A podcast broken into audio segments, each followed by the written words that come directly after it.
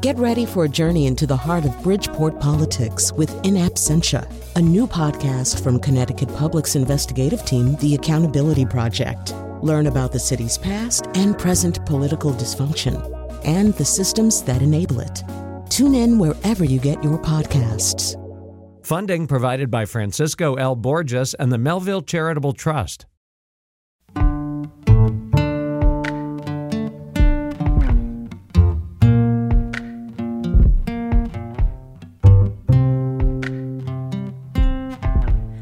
This is Where We Live from Connecticut Public Radio. I'm Catherine Shen.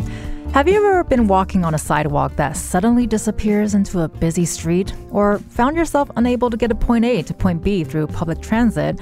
Or how often has traffic held up your morning? For civil engineers and city planners, these things are all connected, and for many of them, car dependency is part of the problem. 92% of American households reported owning at least one vehicle in a recent five year 2021 census report, and Connecticut falls just below that national average. Today, we talk about car culture in America and how our dependency on cars can translate into policies that prioritize roads over sidewalks and highways over public transit. What are your concerns where you live? We want to hear from you. Give us a call at 888 720 9677. That's 888 720 WNPR, or find us on Facebook and Twitter at Where We Live. Coming up, we'll also hear from University of Connecticut Professor Emeritus Dr. Norman Garrick, a luminary in the field of transportation and civil engineering. But first, one of the many former students he has inspired is Adam Weber. He's a project manager with the City of New Haven's engineering department, who moonlights as a popular TikToker, also known as at Everyday Engineering. Thanks so much, Adam, for joining us today. Good morning. Thank you for having me on the show. So, when did you know you wanted to become a civil engineer? I hear that Lego played a huge part in that, and considering I just bought myself a new set, I am very excited to hear about this. Yes, I was a very big Lego kid. I also played a lot of Roller Coaster Tycoon.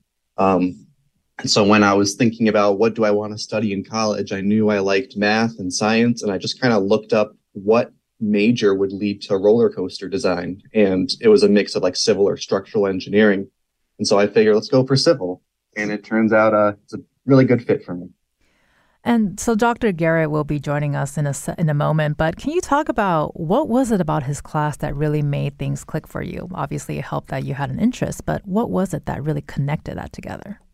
Yeah, so all through college, I knew that civil engineering is probably the right fit, but I didn't know exactly what I wanted to do with it. It wasn't until senior year that I took um, a class called Transportation Case Studies uh, with Dr. Garrick um, in order to fulfill a, a transportation requirement. And it wasn't until his class that I was actually taught about the history of transportation in this country.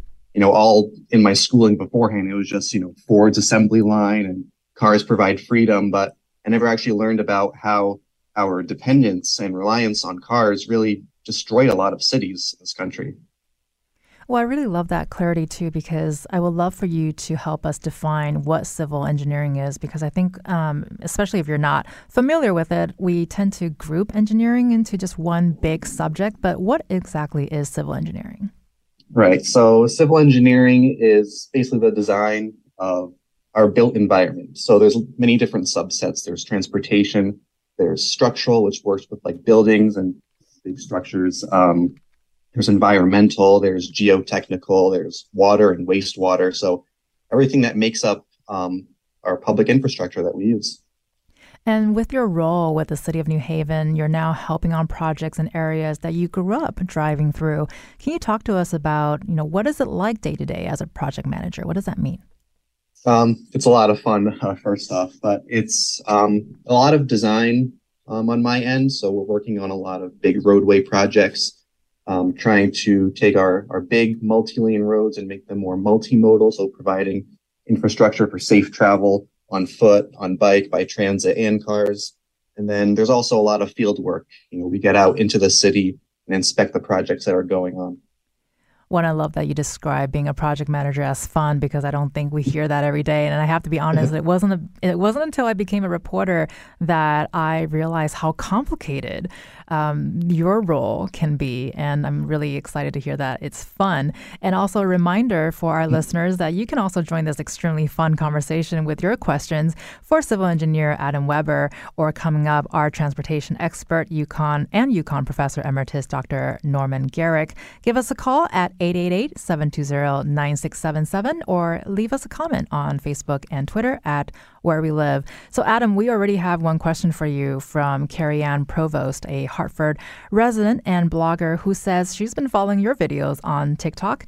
And she writes The city of New Haven has been installing street treatments like a peanut roundabout and a contraflow bike lane that are rarely, if ever, seen elsewhere in Connecticut. How is it that New Haven has been able to innovate like this? Is it finances, leadership, expertise? Basically, how can those of us watching with envy emulate this in other cities? What's your response, Adam?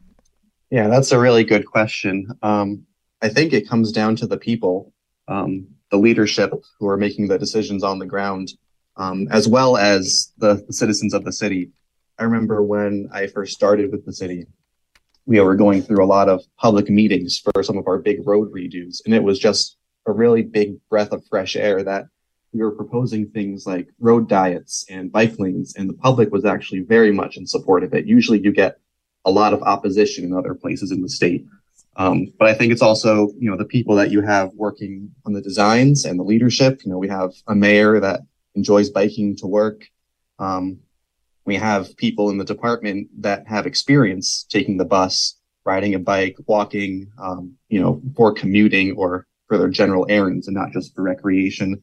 And, you know, we have a, a willingness to try out things that maybe aren't new to other countries around the world, but might be new to places like uh, Connecticut and the United States. And speaking of new, can you talk to us about this new peanut roundabout in Westville? Um, it was a plan to ease traffic in an area where there had been 50 crashes over three years, although thankfully no fatalities. Yes, so that intersection was was pretty bad because it's not your standard 90 degree four way intersection. The whole intersection was skewed at 45 degrees, which kind of messed up sight lines and there was only stop signs on two of the approaches. Uh, Chapel Street was free flow. And so we knew that a roundabout was probably the best solution, but because of that skew angle, uh, the geometry just wasn't really working out too well. But we had seen some examples of peanut roundabouts elsewhere around the country. Uh, Carmel, Indiana has a lot of roundabouts that we look to. Um, but the, what the peanut does, it essentially ensures that the geometry coming into the roundabout works for all the approaches, even with that heavy skew angle. And so we figured, you know, that is the best solution for this area, and we're going to build it. And how has the response been in terms of the planning process? Are you hearing good things, bad things, or just a general reaction from people that you're talking with? Um, I think overall it's pretty good. Um, there was definitely a, a, bit more attention given to this project, given its unique nature. Um, but so far, the the response from the community has been very positive about it. I've been out there just watching cars go through it, watching people walk through or bike through on the cycle track, and it seems to be working really well. Speeds are much lower. Um, it just seems like a, a much safer environment now. Well, and speaking with connecting with people, would love to get your story about how did TikTok come into the picture? When we think infrastructure, especially city government, we don't automatically think about TikTok. Right. So when TikTok first came out, I wanted nothing to do with it. I didn't understand it. It just seemed like people making dance videos and I, w- I was involved with enough. um, but then later on, uh, some friends would send me videos, and it's people, you know, actually making educational content on TikTok or showing what they do um, for a standard day at their work. And so I kind of pitched the idea to one of my friends who was also on TikTok. Like, do you think people might be interested in learning about basic engineering concepts? I had a few ideas kind of running around my head, and she's like, "Yeah, go for it." So I took a chance. I I made an account I posted a couple of videos and people really seem to like it after a while. And uh, the, the response to it has been incredible. Now that sounds like a really cool idea. Like I can't imagine if I had that resource available when I was in school. Um, could just inspire someone to want to go into project managing. And you also recently documented a walking tour from Branford to New Haven on TikTok. What were some of the things that you observed? Can you paint us a picture? Yeah. So um, I met up with this other creator, Jonathan Stalls. His handle is Pedestrian Dignity on TikTok, um, and he just walks around and kind of documents the state of pedestrian infrastructure in our country. Um, so he was doing a book tour walking from Providence to New York. So I joined him for a little bit from uh, from Branford into New Haven, uh, walking along Route One. Um, the sidewalk condition, you know, if there was a sidewalk, first of all, was not great. Um, you know, there was sometimes only sidewalk, like a couple panels at corners. Uh, there might not be like an actual crosswalk signal or a button. We had to walk in the shoulder for most of the time. We got yelled at by motorists, get out of the road. You know, we would have loved to get out of the road, but there was no sidewalk to go onto. Um, it was just a, a very harrowing environment. It really only got better until we got into downtown New Haven, where you know there are sidewalks provided. I have definitely been yelled at um, being a cyclist on the road, which has kept me off the road as a cyclist and have not had that experience as a pedestrian yet, but I will keep you posted when that does mm-hmm. happen. uh, you also recently talked about uh, updates that were made to a Starbucks drive-through line in Trumbull. Can you walk us through that? What does that what does that mean and why is was that a good example of car dependency in Connecticut? Yes, that was an interesting situation. So I think a few years ago, um, a new Starbucks opened in Trumbull, and I think it was designed in some way that the drive-through could hold like around 15 cars, which is a lot more than usual. Um, I heard that it was maybe designed that way to, you know, ensure that the drive-through would never back up, but the drive-through did back up all the way out onto the main road. It was causing all sorts of traffic problems to the point where the town planning and zoning commission decided to uh, talk about at their meeting. And they had actually voted on uh, sending a letter to the Starbucks asking them to try to find efficiencies um, with the drive through. And so I just thought this was an interesting situation. Um, in transportation planning, we often talk about something called induced demand, that if you build more transportation infrastructure for cars, and adding more capacity, it actually kind of works the opposite way. It actually increases congestion because it attracts more drivers um, to this facility. Um, when you add like a lane to a highway, that process can usually take maybe five or 10 years. But it was interesting, you know, they build this drive through with excess capacity and it pretty much fills up immediately. So that, that was pretty interesting. You've been listening to Adam Weber, who's a project manager for New Haven's engineering department, and he'll be staying with us. Coming up is UConn Professor Emeritus Dr. Norman Garrick, who will join this conversation. What questions do you have for these transportation and civil engineering experts? Give us a call, 888 720 9677. That's 888 720 WNPR, or find us on Facebook and Twitter at Where We Live.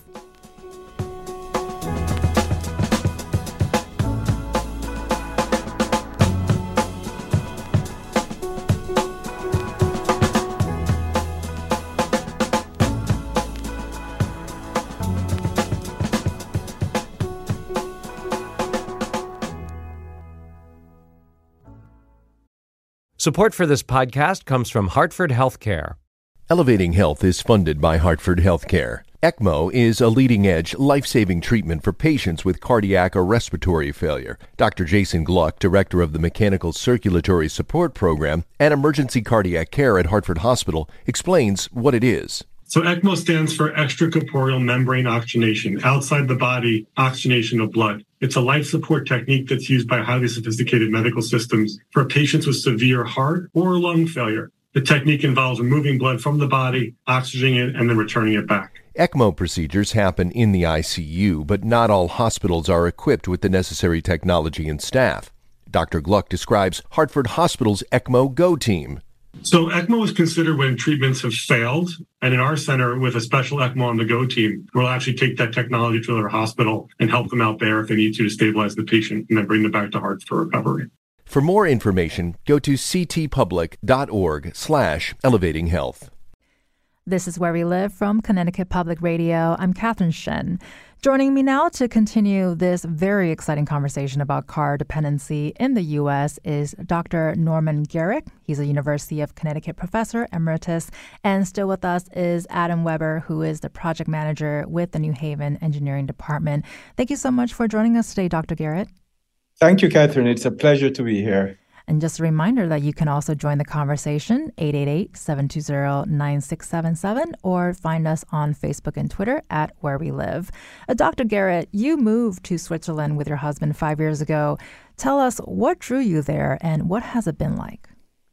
Well, one of the things that drew me here was the quality of life and that is driven largely by how the city is designed and the fact that it's not an auto oriented city. You can get everywhere, anywhere by public transportation easily. And, and that makes for a very fascinating place. It makes for a very easy place to access. And it's a place that is filled with, um, with life in all kinds of ways. I think being auto free does not necessarily connect with um, being easy uh, when we talk about this being in the States. So, Dr. Garrick, what can Connecticut learn from Switzerland based on your experience so far? Well, it's definitely a different situation in Connecticut. Um, there is now the awareness that we need to be moving towards a more urban car free lifestyle in Connecticut. And that has happened over the last um, several years. And part of what has happened is um, programs like these on where we live that has really changed the, the debate. But what has changed is the awareness that this is the direction we need to move in. What has not changed is really an understanding of what we need to do to get there. And we are going to take a moment to take a call from Bud from New London. Bud, you are on the air. Hi, thank you so much. Uh, this is a great program. Uh, Dr. Garrick, I don't know if you remember, but I had asked you about the uh, uh, the Cambridge plan because I think it would be a good overlay for southeastern Connecticut, and you sent me a copy of that. Uh, but before that, I was taking a class on lean uh, management. Um, lean manufacturing where they say that transportation is the biggest waste. And when you have a disconnected, fragmented transportation system, uh, it, it's very wasteful. So I wanted to thank you, and I think the Cambridge plan would be a good overlay for southeastern Connecticut. And I, I want your, I'd like your opinion on that. Thank you so yes, much. I, I, remember the the discussion, and what it, um, Cambridge has done is to put the transportation work in the context of community development so that the transportation folks have to answer to um, a leader that is interested in how the city develops from a quality of life, from an economic point of view. In Connecticut, in most places, that is not the case. Uh, the transportation people are just concerned, are, are mostly concerned with preventing traffic congestion. And if that's all you focus on, then you get a lot of what we're seeing, a lot of what Adam spoke about earlier, where you're just focusing on bigger roads, no sidewalks, etc. So that is, to me, is really a different mindset where you understand that transportation creates the environment where we live. And it's really important that we, we, we really make that shift in our thinking. And just another quick reminder for our listeners that you can also join the conversation with questions for our civil engineer Adam Weber or Professor Dr. Norman Garrick. Give us a call at 888 720 9677 or leave us a comment on Facebook and Twitter at Where We Live. And with that, we're going to take another call from George at Ellington. George, you're on the air. I wanted to ask your engineer if it would be unsafe to build shoulders that were designed only to support the weight of bikers. on state roads, and that would reduce, in that way, reduce the costs of expanding the width of state roads, or if they had to be built entirely like the, entire highway to bear the weight of automobiles. The point being to reduce the cost of expanding some state road shoulders to have bike lanes throughout the state road system. For instance, Route 74 in northwest, northeast, excuse me, um, Hartford, Holland area has many areas which are without any road shoulders, which can accommodate biking. And is it safe to just have a bike lane there that would cost less, or would that not be safe for um, implementing? Thank you so much for that call. George, Adam, can you respond to George's question? Yeah, that, that's a good question. Um, I would, I think, mainly shoulders, if they're provided on a road, they're meant for vehicular purposes, for either, you know, pulling over to break down or to have some more space to maneuver. Um, but if you want to build, you know, separate bike lanes on the side of roads, bike lanes, you know, like George mentioned, do not require as much pavement as uh, vehicular roads. And so we can, you know, we can build uh, separate bike paths using maybe only like two or three inches of asphalt, whereas a road meant for vehicles would need somewhere like nine to 12 inches of asphalt. Um, I think the, the bike path would have to be separate from a vehicular shoulder though.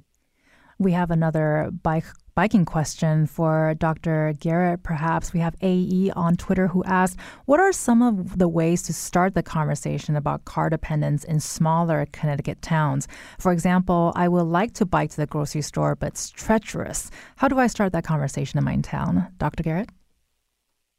Yeah, I've been trying to do that in my own town of um, Mansfield, Connecticut for years. I'm not sure. Um, in Mansfield, what one of the things that happened recently was someone was killed on uh, one of the state road, and that started the conversation. And to me, it's unfortunate that it takes something like that to start the conversation that we are crisis driven. But in some places, um, as part of um, plans, future plans for the city, transportation becomes an important part of that discussion. And in some places, there is an opening as part of the um, the plan of development to to start that conversation.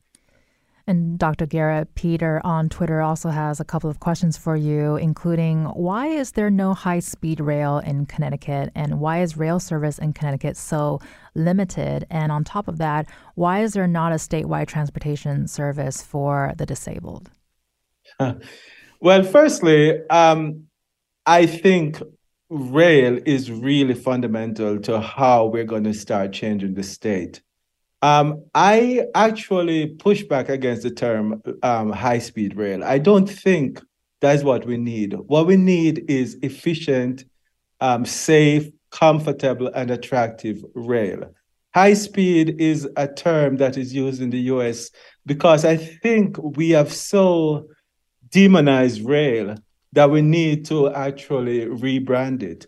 But when I look at what is, happens in Switzerland, it's not about high speed rail. It's about rail that is just fast enough to um, to satisfy the needs of the population in this country. And almost everybody in this city i would say up to 70% of the population use the tram almost on a daily basis. But yes i agree that rail is really important. And we have started to see changes like the hartford line I like some of the changes I see there, but when you look at the rolling stock, for instance, I think there really you have to call into question the, the commitment in putting the kind of rolling stock that is on that line. And Pete Harrison, the director of Desegregate Connecticut, has a question for you, Adam. He asked if you have been following the work, live, ride proposal, which he describes as a big chance to start adjusting away from car dependency in Connecticut and if they think land use reform is a part of the equation. Adam? Yeah, so I'll, I'll admit I haven't been following that too closely, but um, any efforts we can make um, to ensure that um, you know we move away from a car dependent society and really focus on these places where um, you know we we can walk, bike, take transit, or improve those services in other places. Um, it's definitely something to look forward to. Dr. Garrick would also love what you think about that too, in terms of the start of adjustments to get away from car dependency in Connecticut, and if land use reform is also a part of that equation. Oh, it's definitely a, part, a big part of the conversation, but I would go further and talk about the cities. Um, Adam is working in New Haven, and New Haven has really made big progress. But when you look at the other Connecticut cities, um, that's really where we need to start the discussion because what we have done in Connecticut over the last 60, 70 years is to depopulate the cities and to spread the population around the land. And that really worked for Connecticut up until around 20 years ago. The, the whole equation has changed. New York has come back, Boston has come back. We can't compete with those places without having strong urban centers. And so when we talk about these things, these issues of changing to a multimodal system, to having strong rail, we really need to be talking about the cities. Uh, what stops that conversation sometimes is the racial segregation in Connecticut, which is not acknowledged of one of the problems that first fed the um, the, the suburban um, sprawl and also feeds into how people perceive of um, public transportation. Well, that is certainly something that we want to get into in a moment, but I do want to mention that because you talked about, uh, speaking of cities, you mentioned New York and Boston, which is something that we, or cities we cannot compare to. Uh, in a 2021 op ed for the Hartford Courant, you wrote that downtowns are enlivened by doing the exact opposite of what we have tried in Hartford. Can you talk about why you see Hartford as a example of what not to do in many cases? Well, we have spent the last um, 20 years studying downtown Hartford with many um, groups of former students. One of the things I, I remember years ago, I um, one of my students found a 1930 map of Hartford, uh, overhead of, of Hartford, and I looked at that and I was like, now I understand why Hartford doesn't work because you see from in 1930 an intact, functioning place. And just 30 years later, we had more or less destroyed the center of that city with the two highways. We leveled one of the most magnificent high schools in the country. It's under I 84. We um, replaced huge swaths of that city with parking, with um, surface parking, and with garage parking. Um, so those are two of the main things that happened to, to, to Hartford is urban um, renewal and the freeway building and then the parking policies. Would, three things that I would say then. Wouldn't just mm, oh, go for it. No, I was just going to say that if you look at more successful places like Cambridge, like Seattle, like um, Portland, you see that they have um, turned around those specific policies, and those are where they're focused in changing the, the, the, the, the faith of those cities. Well, and because you just mentioned highways and leveling down schools and buildings and parking garages and surface parking, this this next question may seem to be an obvious question, but how does zoning play a part in this conversation? I'm imagining it's a big part of that conversation. It's a huge part of the conversation. Um, zoning in Connecticut, in the suburbs in particular, is used more to to not to say what we want, but to say what we don't want. So in many places, for example, zoning is used to make sure that poor people can't move to some of these towns. It's used to segregate land use, which is the worst possible thing you you you want in a place that is multimodal. So yes, it's a massive part of the conversation is to change zoning. Parking is also a big part of, of zoning. Well, you had just mentioned about segregation and speaking of, you know, race issues with transportation and infrastructure. You've also been talking about how racial fears and racial identity politics are used to reinforce these patterns of buying cars or houses in urban straw, sprawls. And considering that all of this is very quintessentially American ideals, can you talk more about this important connection between car culture and racism? Well, it's um, I think it's become more and more obvious over the last several years that um, the policies of the 50s and 60s was used to um, reinforce segregation. So, for example, the highways were built either through Black neighborhoods or on the boundaries between racial different racial groups and that is something that has become more and more obvious over the last several years as folks in different cities have started to talk about freeway removal but um, also suburbanization was driven by government policies which largely excluded black and brown folks from benefiting from the, the government grant that allowed people to move into the suburbs. But I think also the issue of how we demonize things like buses and and even trains in Connecticut, um, we see them as being for poor and and largely for um, black and brown people. And it goes even to the words such as urban. Urban is a dirty word in Connecticut that is used to mean a place with a lot of crime or where a lot of poor people live. So there are these kinds of systemic issues that need to be addressed in the state as we move forward with making changes. And like we mentioned earlier, these are all issues that are very much connected. And you've also been looking into the cost of cars as an impediment on people.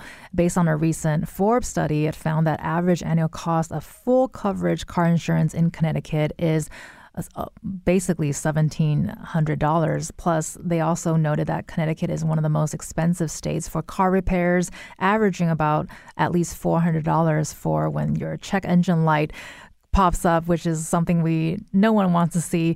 Can you talk about this research and how it relates to everything that you just said?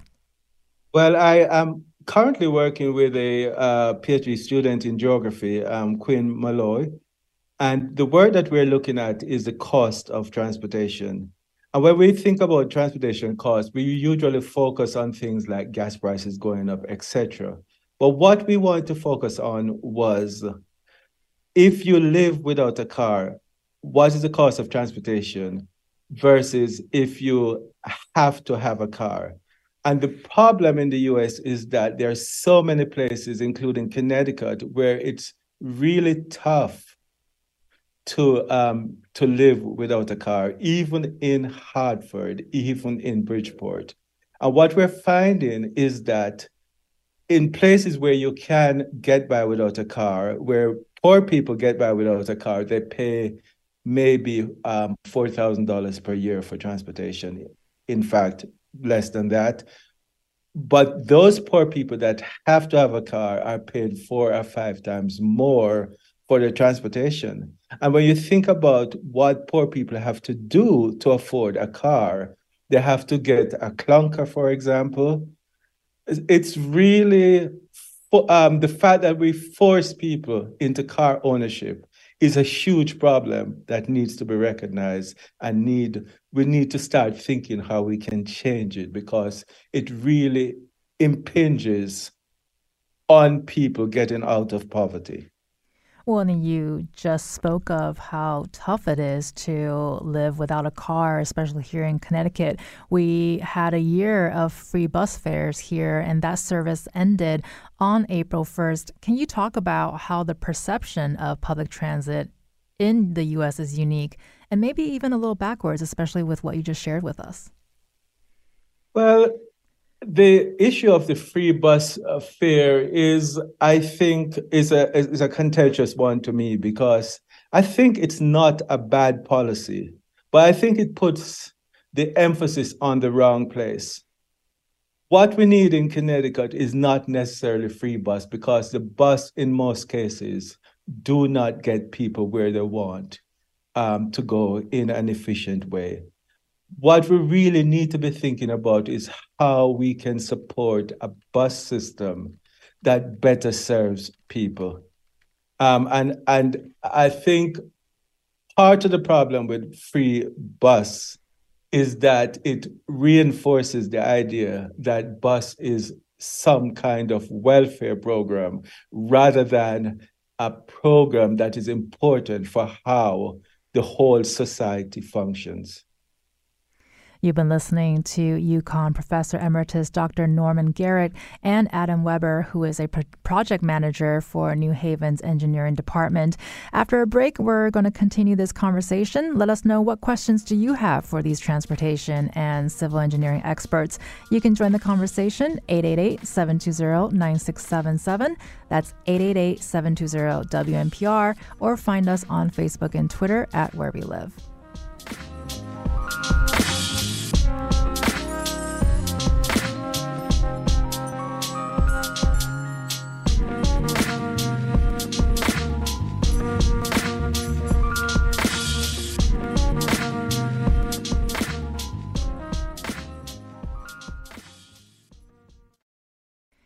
This is Where We Live from Connecticut Public Radio. I'm Catherine Shen. We're talking about how much we depend on cars here in Connecticut. And just a quick note that we're also going to be hearing from Connecticut's new Department of Transportation Commissioner, Garrett Eucalitto, on Where We Live on Tuesday, April 25th. So make sure to not miss that program and come with your questions. And now to talk more about car dependency is Adam Weber. He's a project manager with the New Haven Engineering Department and Dr. Norman Garrick, who is a University of Connecticut professor emeritus. And just another reminder, too, that you can also give us a call at 888 720 9677 or find us on Facebook and Twitter at Where We Live. Uh, Dr. Garrick, we talked about how zoning plays a big part in the car dependency conversation, but also want to ask you what role does housing play when we talk about uh, us being super dependent on cars in Connecticut? Well, let me give you one example relating to parking. So, in most places in Connecticut, there are requirements for parking that you must provide minimum parking.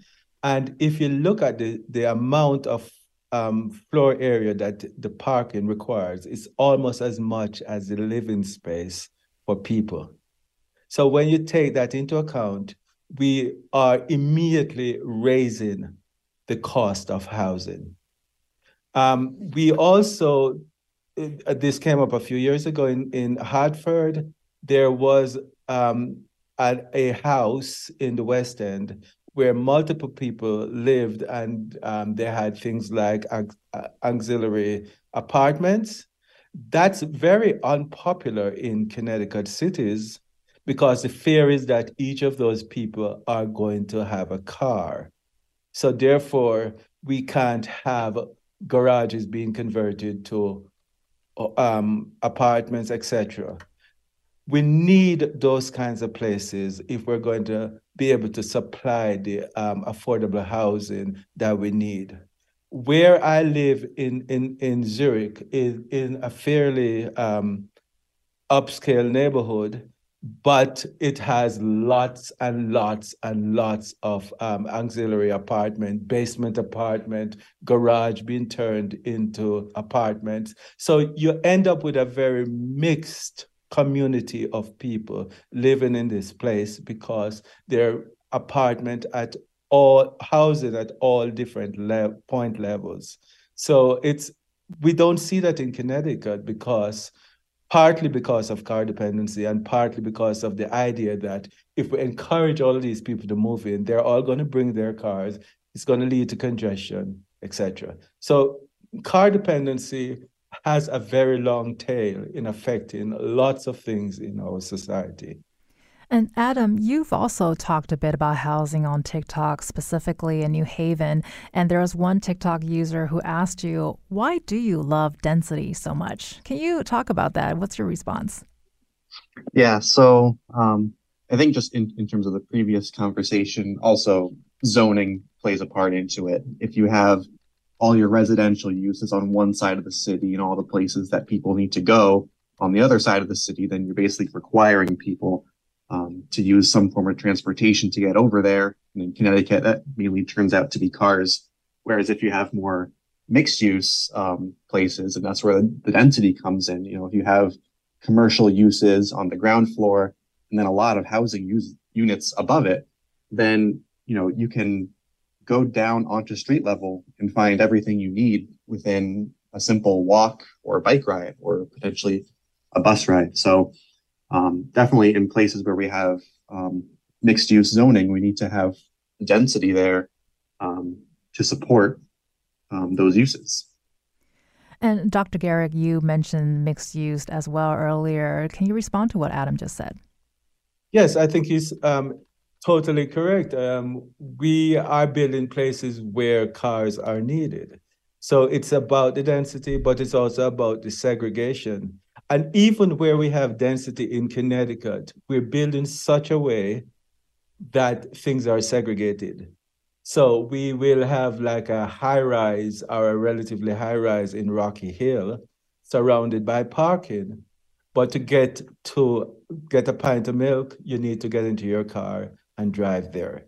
So all of these different things need to come together with the sense that the most important thing in an urban area or even a suburban area is for people to have access to their everyday needs. And I know that this has become controversial in that it's uh, the latest conspiracy theory about the um, 15 minute city but that's all it means is giving people access to their everyday needs. And a related question next is there's a professor of urbanism at the Yale School of Architecture who told Connecticut Hearst that although New Haven residents may be in proximity to certain amenities like grocery stores and schools, the walk and bike score data does not take into account the quality of those nearby services.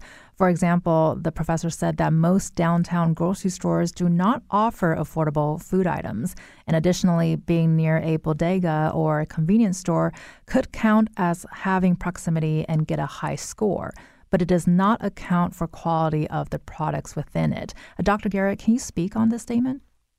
I think he's exactly correct. I think um, we we have built again in su- in such a way uh, it's really hard for example people moving into downtown hartford um, to get food. How can you live in the center of city and then you have to drive to get food? But the it's this goes beyond transportation and it start we're starting now to talk about the economic models that we have built up around placemaking. So it's not in the models that we have, it's not viable to put a supermarket in downtown Hartford. So it's it's really a much bigger conversation than just transportation or what um, civil engineers can do. And is this also a part of a very complex issue on our reliance towards a silver bullet thinking. For example, more lanes as a solution, Dr. Garrick. I think it is. Yes, it's. Um, I, I think what this conversation is showing is the interconnectivity of the, our economic systems, our economic models, our sense of place, and our self, self sense of self. And all of those things are part of this discussion. It's not saying that we cannot make simple changes that are going to start to change the perception. Um, and the example I'll give is Washington, D.C., which years ago had a bombed out center city.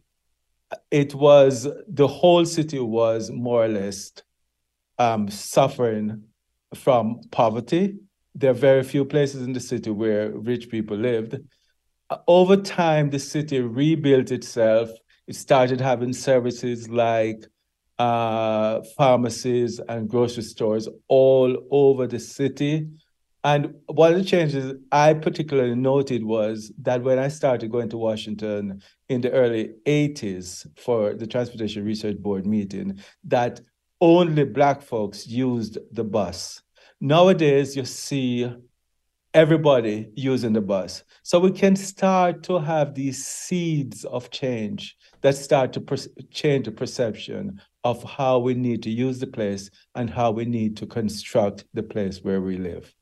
And Adam, would love to hear your response to what Dr. Garrick ju- just said. And also, do you see the same reliance on the simple one time solutions to these very complex and long standing problems? Yeah, everything is, is interconnected. You can build a really great multimodal street, for example, as a as an engineering transportation solution, but the land use along that street also needs to support that and they need to kind of play off each other there. So yes, it's definitely a, a multi-faceted issue that requires you know these different solutions from all angles. There, there's no one perfect solution you can just copy and paste every city. And you know, we've been talking about a lot of issues that's been long-standing and, and, historic, really. And so there's a kind of issue of entrenchment in habits and policies. So I want to ask both of you, starting with Dr. Garrick. You know, have you seen this needle move at all recently? Yes, I, I, mentioned earlier about the changes in Boston and New York and Portland and Seattle. Um, 20 years ago, um, um, 30 years now, none of those cities were considered desirable places to, to live. We have seen massive changes in how we perceive of city living. Um, and it's been exciting to see. Uh, um, the problem is I have not seen similar a similar level of movement in Connecticut. Um, and I think part of that is that Connecticut benefited so much from suburbanization that it's really hard for us to stop and think now that we're in a new era that we really need to change also. But yes, change is possible. But even here in Zurich, I mean, 40 years ago, this city was also losing population, was also um, losing economic vitality. And there was a massive turnaround in terms of attitudes towards automobility, in terms of attitudes towards the transit system that started to change and build upon itself over time. And Adam, want to get a quick reaction from you too. You know, are you seeing any changes? Uh, yes, over over the last few years, I have seen a significant shift. We still have a long way to go, but there definitely has been a change in mindset um, in terms of transportation, making sure we prioritize all modes of transportation and not just cater to cars and keep widening roads, but you know also building protected bike lanes and expanded sidewalks and transit services. And then in terms of land use, especially in New Haven, but also in other places around the state it seems like every week you turn around and there's another surface parking lot that's being torn up and being replaced with um, apartment buildings and, and mixed use uh, commercial and residential buildings. So that that's really exciting to see. I think we're moving in that right direction. And we got about a minute left, but I would love to ask Dr. Garrick. You know, you've inspired so many students, not just Adam Weber and Hayden Clarkin, who's also known as the transit guy on Twitter. Can you speak to this sort of pipeline of transportation experts and public speakers that you have created? Well, it's been really, it's really been exciting to see. Um, that's what I miss most about being at UConn is working with students and seeing how motivated they are and how interested they are in having a different approach to to engineering um, and it's it's um, i have had to come a long way myself. I started out as a pavement engineer when I started at UConn. So this was a learning experience um, to get to the point where I was able to share with them my love of cities, my love of um, enjoying cities.